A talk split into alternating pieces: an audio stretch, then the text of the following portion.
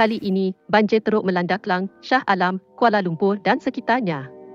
Akibatnya, mengganggu kehidupan dengan dugaan, jalan raya dan lebuh raya dibanjiri, peniaga terjejas. Dan pada hari ini, laporan khas, Flood Crisis and Klang Valley dari Cinfo bermula sekarang. Maiden halalkan kes pecah masuk di sebuah pasar rayanya demi kelangsungan hidup. Seri muda masih ditenggelenggami. Operasi kujidot air giat dijalankan. Sembilan mayat ditemukan di Shah Alam. Kita lihat laporan selanjutnya. Pemulihan bekalan air capai 38.8% setakat pagi tadi di tiga wilayah terjejas di Lembah Kelang. Amat hujan berterusan di utara Semenanjung dan kami ada laporan cuaca dan juga reaksi netizen pada waktu ini berkritik kepada kerajaan tentang tentang bantuan yang disampaikan seperti bantuan food dan sebagainya dan lain lagi pada hari ini.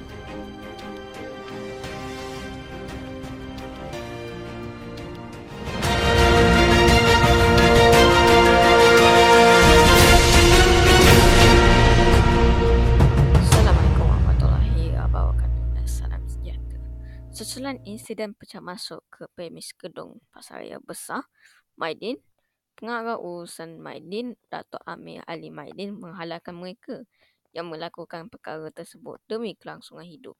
Dalam satu kenyataan hari ini, Amir menjelaskan beliau tidak menyokong perbuatan curi. Namun dalam keadaan darurat, mungkin mangsa banjir tiada pilihan dan terpaksa melakukan perbuatan tersebut. Beliau turut menyatakan simpati dengan isi dan bencana banjir teruk yang melanda terutama ketika negara masih bergelut dengan pandemik COVID-19.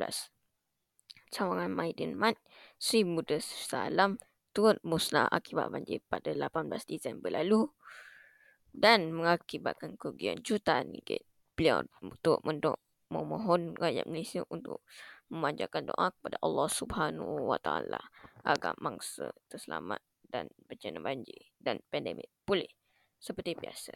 Terdahulu itulah di media sosial Madin dirompak oleh mangsa banjir susulan kekurangan bekalan makanan dan sebagainya dan kekangan mendapatkan bantuan asas. Operasi menyedot air banjir keluar dari kawasan Si Muda Syalam sedang giat dijalankan yang bermula sejak awal pagi Selasa. Beberapa mesin menyedot air telah ditempatkan di kawasan sekitar dipercayai untuk disedut keluar menuju ke Sungai Kelang. Bagaimanapun, tinjauan orang ramai mendapati sebahagian besar kawasan di Simula masih ditenggelami air lagi. Setakat ini, agensi pihak berkuasa juga telah ditempatkan di kawasan terjejas khususnya bagi menyelamatkan mangsa yang terkandas. Ini termasuk bekalan agihan makanan yang telah diikatkan ke kawasan terjejas. Difahamkan masih terdapat mangsa yang masih belum mempulihi bantuan sepenuhnya. Setakat semalam, jumlah korban yang diikutkan susulan insiden majlis seluruh negara ini adalah seramai 17 individu. Sembilan mayat ditemukan di sekitar Shah Alam setakat ini dan dipercayai korban banjir itu yang melanda daerah itu Jumaat lepas susulan hujan lebat. Ketua Polis Daerah Shalom ACP Baharudin Mat Taib berkata dua, lagi, dua mayat dijumpai pada Ahad manakala ujian semalam. Dia berkata semua mayat terdiri daripada tiga wanita dan enam lelaki. Menurut Baharudin, dua mayat lelaki dijumpai masing-masing di lampu isyarat kemuning utama seksyen 33 dan satu lagi di jalan utama masuk ke alam idaman seksyen 22 pada ahad lepas. Semalam, dua mayat lelaki ditemukan berhampiran subtek bencana seksyen 25. Satu di Pekan Sing Muda dan satu lagi di bawah Lebuaya Elit berhadapan MSU seksyen 13. Tiga lagi mayat wanita ditemukan semalam dengan dua, dua daripadanya di kawasan rumah test Seksyen 25. Dan satu lagi di Persiaran Budiman. Katanya dalam kenyataan di sini hari ini, beliau menasihatkan orang ramai supaya sentiasa menjaga keselamatan diri dan keluarga selain bersiap sedia menghadapi segala kemungkinan akibat daripada banjir. Bahawa dia meminta kerjasama semua pihak untuk menyalurkan sebarang maklumat berkaitan banjir atau penemuan mayat mangsa banjir ke bilik gakan Ibu Pejabat Polis Daerah Shah Alam di talian 0355202000 0355202022 untuk tindakan lanjut. Pemulihan bekalan air di 472 kawasan terjejas di tiga wilayah Petaling, Kuala Lumpur dan Ulungan mencapai tahap 3 38.8% setakat jam 9 pagi Selasa ini. Menurut Ais Selangor dan perkongsian infografik di akaun Twitter, wilayah Petaling sudah mencatatkan pemulihan sepenuhnya. Manakala bagi wilayah Hulangan pula, pertuasan pemulihan sudah mencapai 54%. Kuala Lumpur pula mencatatkan 14.4% peratusan pemulihan. Bagi LRA Langat 2, berlaku penutupan bekal elektrik di muka saut sematan yang mengakibatkan tiada bekalan air di LIS Langat 2. Para pengguna boleh merujuk ke semua saluran komunikasi rasmi seperti aplikasi Ais Selangor, Facebook, Instagram dan Twitter atau hubungi Pusat Perhubungan Ais Selangor di talian 15300. Jabatan Meteorologi Malaysia, Met Malaysia mengeluarkan amaran hujan berterusan di negeri-negeri di utara semenanjung hari ini. Menurut jabat, jabatan itu, tahap amaran tahap buas pada itu bahkan negeri Perlis, Kedah, Pulau Pinang dan beberapa kawasan di Perak iaitu Kerian dan Laut, Matang serta Selama. Menurut Met Malaysia, le- lekukan topika yang dicerap di perayaan utara Sumatera sedang bergerak ke timur menghampiri utara semenanjung. Keadaan ini boleh menyebabkan hujan berterusan dan angin kesang, angin kecang di negeri-negeri utara semenanjung dan boleh menyebabkan banjir di kawasan ke- berkedudukan rendah. Sebelum ini, Malaysia juga telah mengeluarkan amaran ibu peti dan hujan lebat di Perlis dan Kedah. Satu mayat wanita ditemui di dalam terjadi tiga individu hilang di bawah air sungai di kawasan Shelip Pusat Perangian di Bentuk Pahang. Ketua Balai Bomba dan Penyelamat Genting Highlands, Yusri Abdullah Sani berkata mayat wanita berkenaan ditemui pada jam 10.15 pagi tadi dan pihaknya mengambil masa kira-kira setengah jam untuk mengeluarkan mangsa yang tertimbus. Yusri berkata setakat ini pihaknya meletakkan tiga stesen iaitu stesen pertama tempat mangsa kanak-kanak lelaki hilang manakala stesen tiga diletakkan di susu sungai.